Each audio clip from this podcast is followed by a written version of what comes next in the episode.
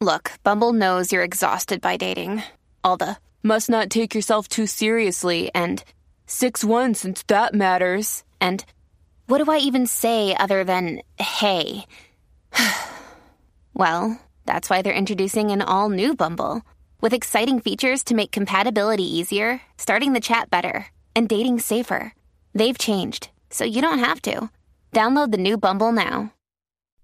All right, hey guys, welcome to another episode of Pursuing Jesus podcast. My name is Shane Winnings. This is episode 48, and I think I'm going to talk about Christian dating. Let's talk about Christian dating today. And before we do, I want to thank you for listening and invite you to partner with us just to help us keep this thing going. This is what I do full time. I, I, I do this podcast, I make content, I travel and preach. I'm writing a curriculum for a kingdom school.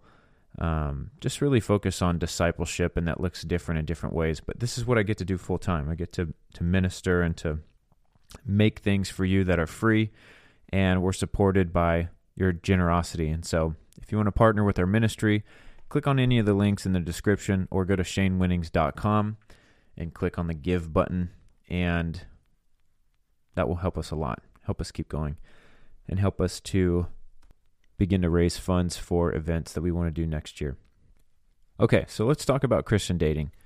This is totally unscripted. Um, I'm going to talk from what the Bible says. I'm going to give a little bit of my own opinion based on the scripture, and we'll just go from there. Um, so, first, it's important to just lay down this foundation, this groundwork here. The Bible commands us as believers to not be unequally yoked. This is one of the biggest things I see in youth and even not in youth, even in people, you know, millennials and older people, you know, the stresses of life and other failed relationships and things, they cause people to begin to compromise a little bit. And they'll say, well, you know, they're not a strong believer or they're not a they haven't really said they're a Christian, but they say they believe in God. And, you know, I don't know. I just feel like God wants me to minister to them. God is not going to call you to do something that opposes something else that He's already said. Here's what that means if we've been commanded to not be unequally yoked, God is not going to counter that. He's not going to contradict that scripture by telling you to go evangelize, minister, and try to save someone that you're also dating like that, they oppose each other. So, as believers, the first thing we need to get down is hey, we are called to be equally yoked. Now, that isn't just, don't look at it like this just, well, I need to check the box and make sure they're a Christian. You could marry someone who says they're a Christian and you could hate your life. You could, and I say marry because that's where dating leads to. That's the point of dating is to find out who you're going to marry and who you're not going to marry. But if you just go into it and say, I'm just I'm just looking for someone who's a Christian, you know, as long as they check the box, like everything else is good, that is not what being yoked means.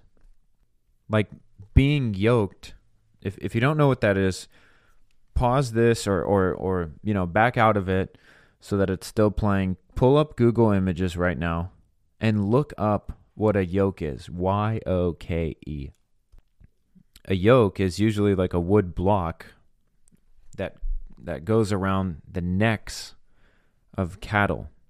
So it takes two cattle and makes them go in one direction. Are you following me? You're going in one direction. Now, I know people that profess to be Christians, but they're going in a different direction than I'm going. And so I don't want to yoke myself with those people. And if you were to ask them, they wouldn't want to yoke themselves with me. It's important that we're not just checking a box. I hope you're hearing this, and I really feel like I'm speaking to young women. You need to see what kind of man you are yoking yourself with. Men, you need to look at what kind of woman you are yoking yourself with. But I, I really feel called to speak to women right now. Again, this isn't scripted. I'm just kind of letting the Holy Spirit lead this one. Women and young girls, you are going to put yourself under the spiritual authority of a man when you get married. You want to make sure that that man is putting himself under the spiritual authority of God and his word, not just a guy who says, Yeah, I'm a Christian. Sure, I'll go to church. Like, that is not the kind of guy that you want to be with. He, he's not ready. You want to be with someone who is walking with the Lord, who is running after Jesus.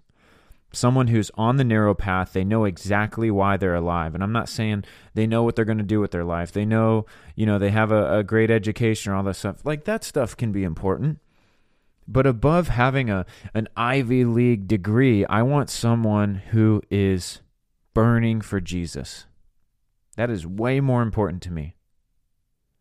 When I met my wife, I knew that she was going the same direction that I was going. And so I knew that I wanted to be yoked with her. And that when I yoked myself with her, it would be easy. Jesus says his yoke is easy, his burden is light. Why is his yoke easy? If you're going the same direction as him, then there's not going to be this tension. Now, look at that picture of the yoke again if you have it pulled up.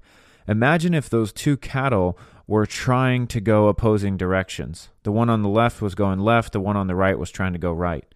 That would be so difficult and they wouldn't get anywhere. They would be, be pulling against each other all the time. They'd be working against each other. It would not work. But imagine if both of them communicated and said, hey, we're both going to go forward. Okay, now let's take it a step further. We're both going to take our first step with our left foot and we're going to be in sync literally left foot right foot left foot. Like we are going to be perfectly walking together.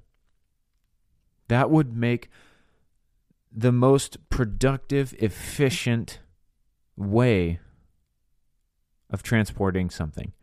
If those cattle were like synchronized down to the step what if they were even breathing the same? Like, okay, we're going to go in four breaths, out four breaths. Like, I'm getting extreme here, but imagine if they were just like almost robotic. They were exactly, it would be like a well tuned, fine oiled machine. That is an easy yoke. It's not stressful for either one of them. Well, that is what Jesus calls us to. Man, if you lay your life down for my sake, if you come up under my yoke, it's easy. It's going to be hard for you if you're trying to go a different direction, but if you're following me, that yoke is going to be easy and the burden on you is going to be light. Now imagine like two cattle, one of them is just a tank and a leader and the other one is is good at following. They can't carry as much weight, but they come up under the same yoke. That leader, that tank is going to be bearing most of the burden. It's going to make it a lot easier for that other one. This is what it's like when we yoke ourselves up under Jesus. Are you guys following me? So, this same principle, this is important to apply when we're looking for someone to date to eventually marry. You want to make sure that you are going the same direction as them. You have the same values, you have the same goals, you have the same principles, you have the same desires, even. Not desires like, you know, I want to do this and I want to do that. Things that need to line up. How do you want to raise your kids? What kind of values do you have? Politically, even. Like, you want to make sure that you align. I didn't want my yoke to be hard, and I didn't want the burden to be even harder. And so when I met Jessica, I think it was it was before I ever took her on a date. I sent her a list of like deal breakers. And I was being extreme because I had wasted so much time dating all the wrong girls and I didn't want I knew by that point like what I don't want. And so I just said, "Hey, here's all my deal breakers. If any of these don't work for you, and I'm not asking you to bend or compromise. I'm saying if you don't passionately feel the same way I do about these things, it's not going to work." And I sent her and this was in a text and I sent like 10 things that were like musts right? And it was like I am against abortion. I'm pro-life. You know, I I have conservative values. I am not liberal. Like, and and if you are like, hey, that's on you. But I am not that way. And if we were to get together, this thing is not going to work out. Like I thought about every single area that something could go wrong, and I just said, hey, this is what I believe. I believe in the gifts of the Spirit. I believe in praying in tongues. I believe in healing and deliverance and all this stuff. Like if she would have said, Well, I don't believe in any of that stuff and I think it's kind of weird, we would not have worked out. It just wouldn't have worked because I was running in those things. And I didn't want to compromise my walk with the Lord and what, what I had going on for some girl. When I met Jessica, I actually had a fear of the Lord that she was going to mess up my relationship with him.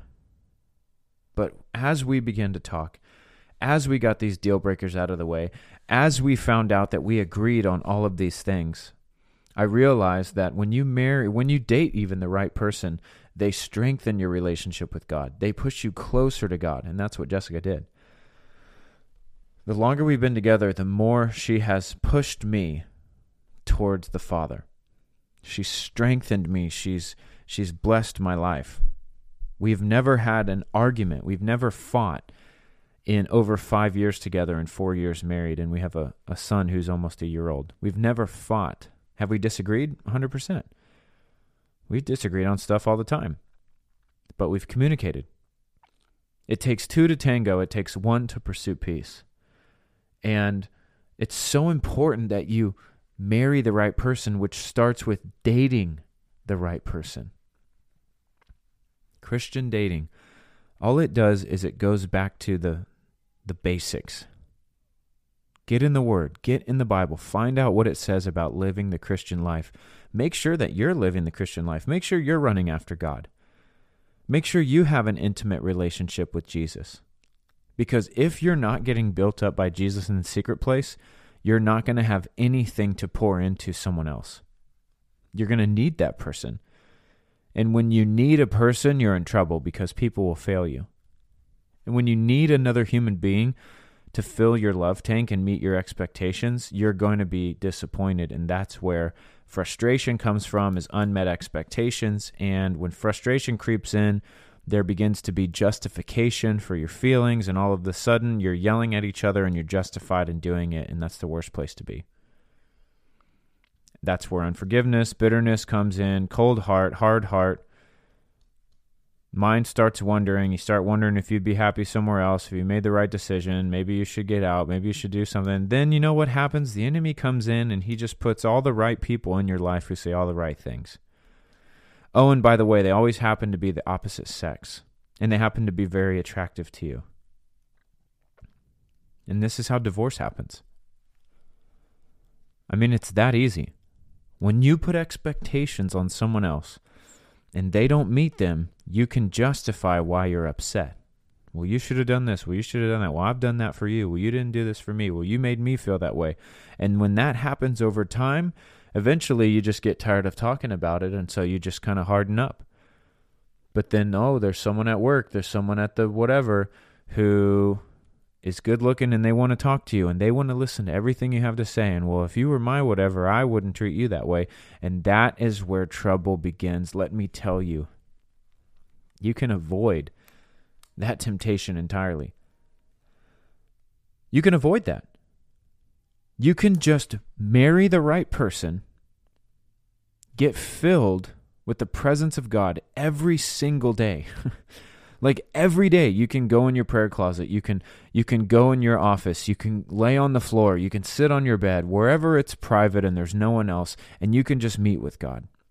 And every single day he can fill you. Every day he can make you brand new. Every day he will fill your love tank.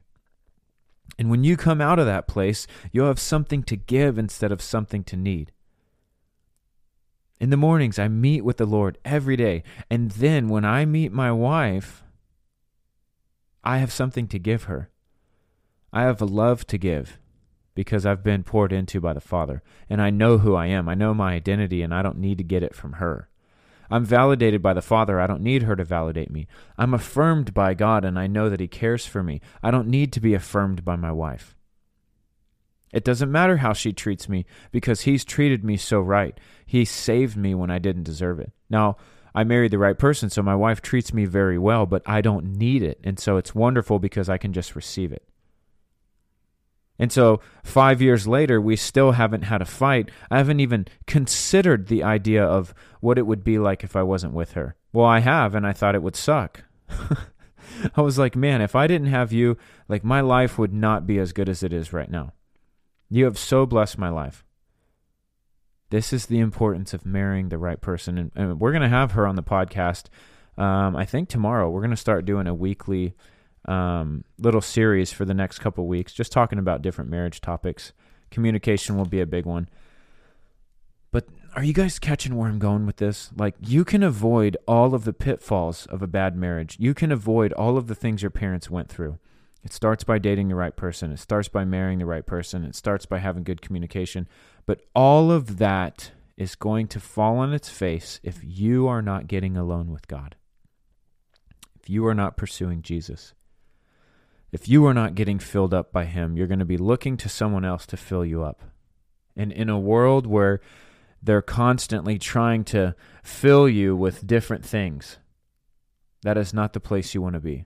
You want to be getting filled daily by the Father so that you come out overflowing, ready to pour into everyone else. Amen. I hope this helps. Listen, if it did, share it with someone else. Send it to someone. Send it to all your single friends who are man, they're just wanting to meet the right person. Listen, I heard this before and it makes so much sense. If you're running after the Lord, you're going to run into your spouse because your future spouse is also the person who is running after the Lord. And when you're both running after them, you're going to meet each other in that place.